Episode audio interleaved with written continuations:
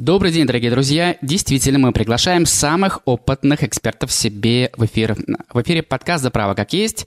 И у нас в гостях Виталий Сапелкин. Виталий, представься, пожалуйста, нашим слушателям. А, до, всем добрый день, всем хорошего дня. Меня зовут Виталий Сапелкин, я управляющий партнер группы «Финансы», налоговый юрист а, и аттестованный аудитор. Прекрасно. Виталий, а, ты являешься ярким представителем юридического бизнеса, который является помогающей профессией для бизнеса всего остального. Что такое бизнес? Вот э, слово «бизнес», э, оно как раз, мне кажется, одним из тех... В общем, мне нравится больше определение именно предпринимательства. А предпринимательство в э, русской среде – это от слова «предпринимать». То есть это те люди, которые предпринимают, изменяют мир, и для меня это история про изменение, про его улучшение, про изменение окружающей среды. Это те люди, которые видят некие потребности, хотят их решить, удовлетворить, предлагают свои услуги и, предпри... и предлагают решения по изменениям. Отлично. А, в таком случае основные принципы, с которыми возможно и без которых невозможно осуществление предпринимательства, вашего конкретно? А, безусловно, это в первую очередь это команда. То есть это один из принципов, что а, на сегодняшний день в современном мире, на мой взгляд, невозможно действовать одному. То есть одиночки не выживают. Более того, если команда действительно эффективная, это всегда синергия, это всегда э, дополнение, это всегда э, ну, больший эффект, чем если ты действуешь один. Второе – это, безусловно, доверие. Э, и, чтобы еще отметить, доверие и ну, некая ценность, которую мы несем. Почему? Потому что мне очень важно, например, по аудиторскому э, направлению, по аудиторскому, по юридическому, чтобы услуга оказывалась не ради услуги в силу, например, э, а, если это аудит в силу закона, э, то, по крайней мере, она приносила ценность. То есть, если мы берем, например, аудит, то он в силу требований законодательства в некоторых случаях проводится обязательно. Но некоторые клиенты его проводят э, именно с целью получения пользы. Для меня вот это принесение пользы, оно очень важно. А, я хотел бы заострить внимание на втором принципе. А, вы проговорили про доверие. А что такое доверие? А, корпоративное право недружественных нам стран теперь рассматривает доверие как фидуцию, и у нее есть определенная юридическая оболочка. А какой смысл вы вкладываете в слово доверие, говоря о бизнесе? Доверие – это я верю там, по понедельникам, средам и пятницам, или верю с каким-то определенным условием, или это что-то другое? Мне кажется, без доверия вообще именно э, современные предпринимательские отношения, они невозможны. То есть вот э, я вкладываю то, что действительно есть некоторые вещи, которые невозможно предусмотреть в договоре, и э, в неком соглашении между клиентом и мной. И есть... Я выделяю отдельную группу клиентов. Например, те клиенты, которые начитались Э, поисковых систем, начитались материалов, прежде чем обратиться за специальной какой-то консультацией, либо за, ну, обращаются именно к юристу за получением помощи. Так вот, э, очень важно, чтобы клиент, он даже может, он почитал материалы, э, он может, сам, у него может быть какое-то определенное представление о том, как должна быть оказана та или иная услуга, либо какой он результат в результате получит. Но э, если у него нет доверия к специалисту, который ее оказывает, как раз э, иногда консультация, либо э, некая рекомендация, как поступить в той или иной ситуации, она может быть прямо противоположна тому, что он начитался и каких-то квалифицированных мнений он получил. И очень часто бывает такое, что когда клиент доверяется безусловно, то есть а для, мне это очень ценно, это гораздо ценнее, чем деньги.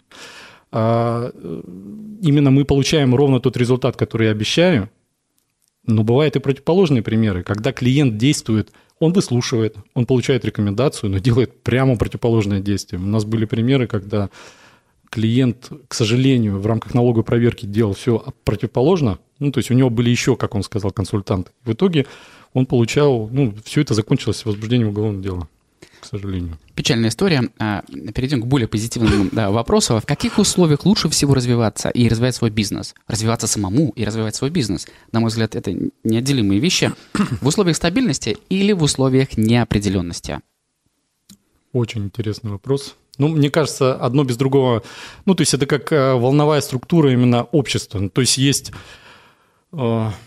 Ну, я это называю жить по волне. То есть если если у нас э, присутствует некая прямая, ну, то есть стабильность. Стабильность, она присутствует на кладбище. Там все стабильно, там не происходит изменений, там все спокойно и все хорошо. Ну, хорошо в определенной степени. Так вот, когда мы хотим развиваться, это всегда через некое преодоление и через некие действия. А это, к сожалению, в, э, ну, в голове, по крайней мере, так, на мой взгляд, устроен мозг, то, что я знаю о мозге, это всегда ну, некая зона нестабильности, некомфорта и неопределенности, потому что есть зона неизвестного. Ты выходишь из состояния, когда тебе все понятно, состояние, когда ну, есть некие э, зоны неизвестного, которые могут восприниматься как угрозы. Да, но именно через преодоление, через эти действия, через поступки ты получаешь действительно развитие. Ты переходишь на следующие этапы личности, именно развития личности, и ты переходишь на следующие этапы э, бизнеса. То есть, э, мне кажется, в каждом периоде, то есть, если это представить, например, в виде восхождения на гору, ну, то есть проместим метафору такую, именно когда ты восходишь на гору, тебе очень важны периоды отдыха. То есть ты не можешь э, совершать восхождение и все время идти. Ну, то есть, как известно, например, расстояние в горах, оно измеряется часами, не километрами. И когда ты совершаешь восхождение, тебе очень важно выйти на плато. Ну, то есть, сделать перерыв, сделать небольшой отдых. Вот это вот ты проходишь определенное расстояние, делаешь у тебя небольшое плато, это состояние той самой стабильности, ты отдыхаешь, набираешься новых сил, и следующий подъем. И, на, на мой взгляд, это должно чередоваться. То есть в этом как раз э, ну, именно успех. Но больших достижений ты достигаешь именно и большего роста личности, бизнеса, предпринимательства в условиях нестабильности. Отвечая на этот вопрос, ты отвечал на него как юрист или как парапланерист?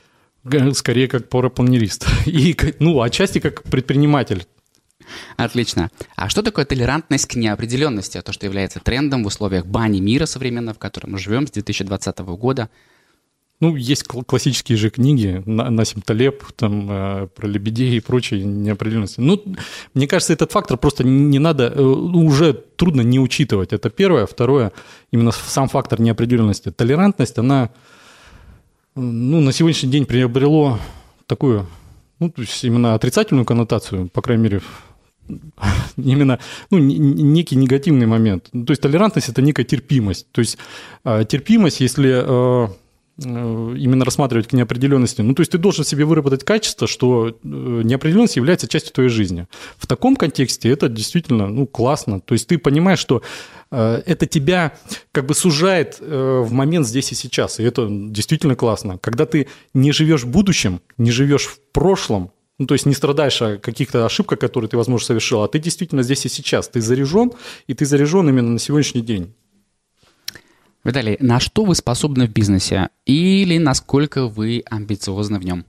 Вот э, у меня вот, если вернуться к тому вопросу про плато, подъемы и состояние стабильности, то есть сейчас у меня очень большие именно планы относительно именно развития основного направления бизнеса. Есть у меня еще параллельные проекты. Я решил стать попробовать себя в нескольких других областях. То есть я не буду сейчас подробно говорить, но у меня есть несколько параллельных проектов, которые вообще не связаны с юридическим э, бизнесом, с аудиторским бизнесом, с консалтинговым бизнесом. И мне это интересно в качестве зоны, э, в качестве роста. Именно посмотреть, как я реализуюсь в других проектах, могу ли я там применить, и очень интересно развиваться. Амбиции большие. То есть у меня ну, очень большие планы, я сейчас хочу именно э, вот именно это время посвятить именно выходу на новый уровень. Масштаб вашей личности связан с масштабом вашего бизнеса? Безусловно, э, на мой взгляд, э, масштаб каждого бизнеса связан с личностью его основателя, либо руководителя, либо ну, того человека, который стоит во главе. И э, на данный момент да. Причем я могу сказать так, что масштаб моего бизнеса, одного из бизнесов основных, он меня не устраивает. То есть, и вот это как раз дает мне дополнительную энергию для того, чтобы двигаться дальше. А, периферийным зрением, наблюдая за вашим маркетологом, я хочу вас спросить, а вы знаете э, портрет вашей целевой аудитории, портрет вашего доверителя? Да, знаю. То есть, как Опишите, прав... пожалуйста. Вот если мы говорим, э, например, э, портрет э, в сфере аудита, то есть клиентов именно из аудиторской сферы, он не совпадает с клиентами, например, из области бухгалтерского аутсорсинга. Если говорить про более крупные направления, это аудит, это юридические юридические услуги именно в части урегулирования налоговых споров, то есть спор с налоговыми органами, там как раз это, как правило, либо основатели бизнеса, причем это сегмент средний и крупный бизнес, э, скорее крупный даже, потому что это предприятие с оборотом около миллиарда рублей, ну, чуть меньше. Если в сфере среднего бизнеса это где-то 400-500 миллионов, это, как правило, мужчины, э, возраст где-то за 45, ну, то есть буквально описывать, э, у которых все, ну, по меркам обывателя все есть. Но эти люди, то есть не останавливаются на развитии, и они двигаются дальше. Ваши конкуренты сейчас могут это записывать. Виталий, говоря о проблемах предпринимателей, где под проблемами мы воспринимаем а, вопросы, требующие разрешения, а, они их создают сами или их приносит им внешняя среда? Геополитика, геоэкономика, без погружения в эту историю. В целом, налоги, например, это проблема? Налоги точно не проблема. То есть налоги – это некая ответственность бизнеса а, именно в части участия в развитии общества, того государства, э, э, той а, того института, который э, в том числе позволяет именно и организует работу на определенной, ну, блин, вот не хочу говорить юридические термины, на, на определенной территории, вот этими, на, на, в определенной стране в определенное время. То есть налоги это э, именно зона ответственности бизнеса, это точно не проблема. Второй вопрос, насколько эта налоговая нагрузка, она велика, либо э, насколько она позволяет развиваться. Вот это вопрос вопросов. Почему? Если мы, например, возьмем НДС, который... Э, ну, у меня есть определенная теория, есть мнение по этому поводу. НДС вообще считается налогом, который сдерживает развитие производства. Если мы вернемся на несколько лет назад, когда ставка была повышена, то можно подумать, какая цель была у законодателя, когда он принимал это решение. Но тем не менее мы с этим живем. То есть чем больше ставка, тем меньше э, в стране развивается производство. Если мы хотим действительно, чтобы экономика развивалась, то есть надо пойти по пути снижения НДС. И э, более того, возможно его замена именно налогом с продаж. То есть это будет более эффективно для развития страны. И, э, следовательно, ответственность предпринимателя именно э, в том, чтобы как раз не жизнь случается, он должен обращать, он, он должен быть внимательным к тем вызовам, к тем событиям, которые происходят, и ну, не быть... То есть это более проактивная позиция. Он должен именно быть именно активным, то есть реагировать э, не на то, что ему предлагается средой, а быть э, именно более проактивным в сухом остатке заниматься бизнесом – это право, а платить налоги им занимаясь – это обязанность. Ну, как в знаменитой, знаете, поговорке, что неизбежны две вещи – смерть и налоги. Я даже помню, кто это сказал, да. А, что никогда, Виталий, не приведет к успеху в жизни и бизнесе? Ну, скорее прокрастинация, то есть отсутствие действий. То есть это неразрывно связано с ответственностью, когда, э, знаете, вот для меня было открытием – ну, как в хорошем смысле открытием. Для, возможно, для кого-то это будет просто ну, неким э, фактом жизни, э, а было откровением то, что, например, в мире небольшое количество тех людей, которые не верят в какие-то религии, то есть атеистов, то есть их не более там 12 15%. Это отчасти коррелирует с тем, что Гумилев в своей теории именно пассионарности именно утверждает, о том, что пассионариев в мире немного, те, которые действительно меняют и двигают мир. Так вот, э, о чем это говорит? О том, что э, люди, которые берут ответственность на себя, они распространяют их на э, Бога, там, гадание, затем ну, перекладывают ответственность на другого. То есть их как раз не так много. И, на мой взгляд, вот предприниматели, то есть именно предпринимательская природа, она предполагает то, что ты берешь ответственность, а, за себя, за свою компанию, за те действия, которые ты предпринимаешь, то есть ты несешь за это ответственность. И тем самым ты действительно вносишь изменения в мир и его улучшаешь.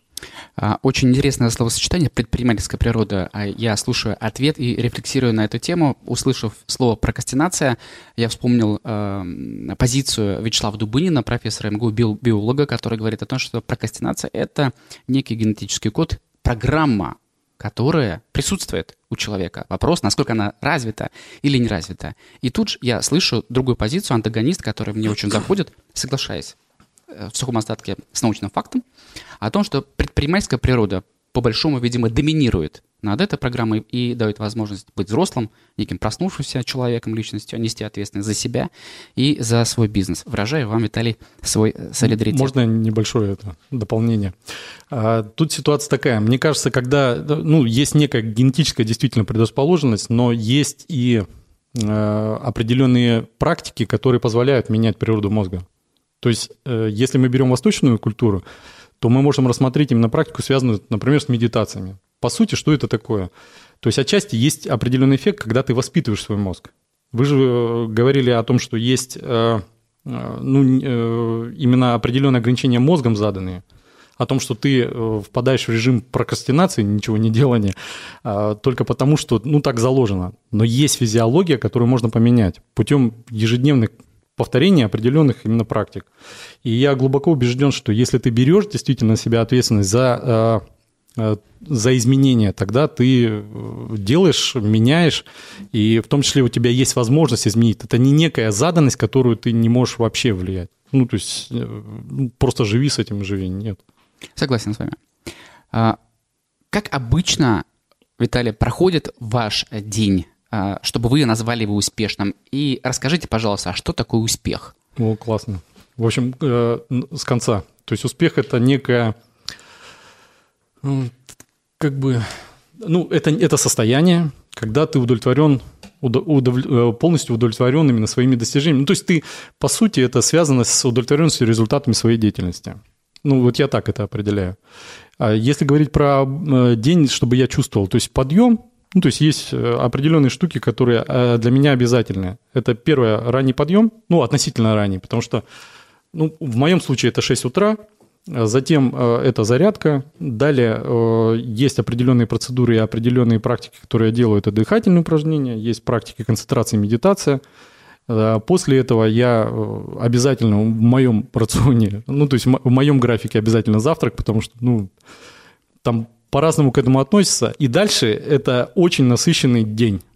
Если у меня появляются паузы, то есть именно паузы на то есть мой идеальный день, когда у меня за расписание, например, в моем Google, Google календаре вообще без пропусков. Это идеальный день. Тогда, когда день, э, когда я подвожу итоги дня вечером, то есть я удовлетворен полностью. Это прям, ну, я более того, после такого дня ты чувствуешь такой подъем, такой подъем энергии, что ты, ну, иногда, откровенно говоря, не можешь заснуть. Поэтому вот так вот.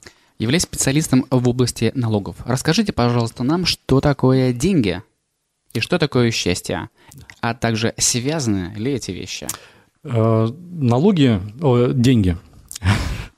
Деньги – это кровеносная система организма. Если провести аналогию с, например, э, с человеческим организмом, то это, безусловно, кровь. Э, и вызывает много-много вопросов у меня.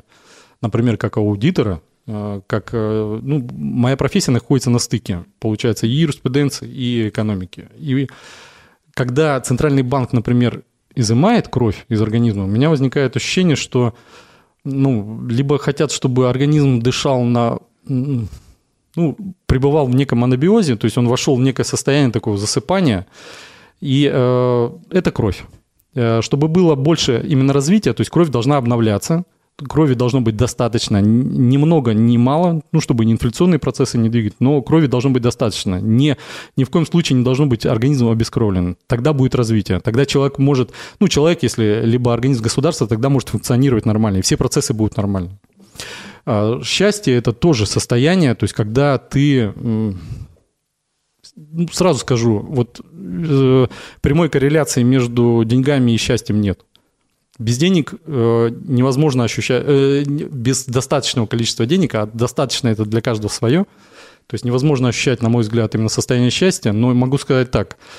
У меня дело в том, что есть еще коучинговое образование, и э, когда я проводил, ну, то есть определенные сессии коучинговые провожу, то я у многих клиентов отмечаю, что состояние счастья напрямую не коррелирует с финансовым счетом. И богатые тоже плачут, и богатые также испытывают состояние неудовлетворенности. И, в общем, ну, мне кажется, вот именно точного определения, то есть это некие моменты, то есть если говорить о счастье, то есть это некие моменты в э, жизни, но их можно бесконечно продлять.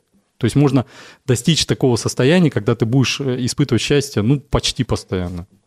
Тогда не будем обходить главный вопрос. А вы счастливый человек? Я счастливый человек. Прекрасно. Дорогие слушатели и дорогие зрители, у нас в гостях потрясающий эксперт, специалист в области налогового права, кандидат в мастера спорта по парапланизму Виталий Сапелкин. Знакомьтесь с ним поближе.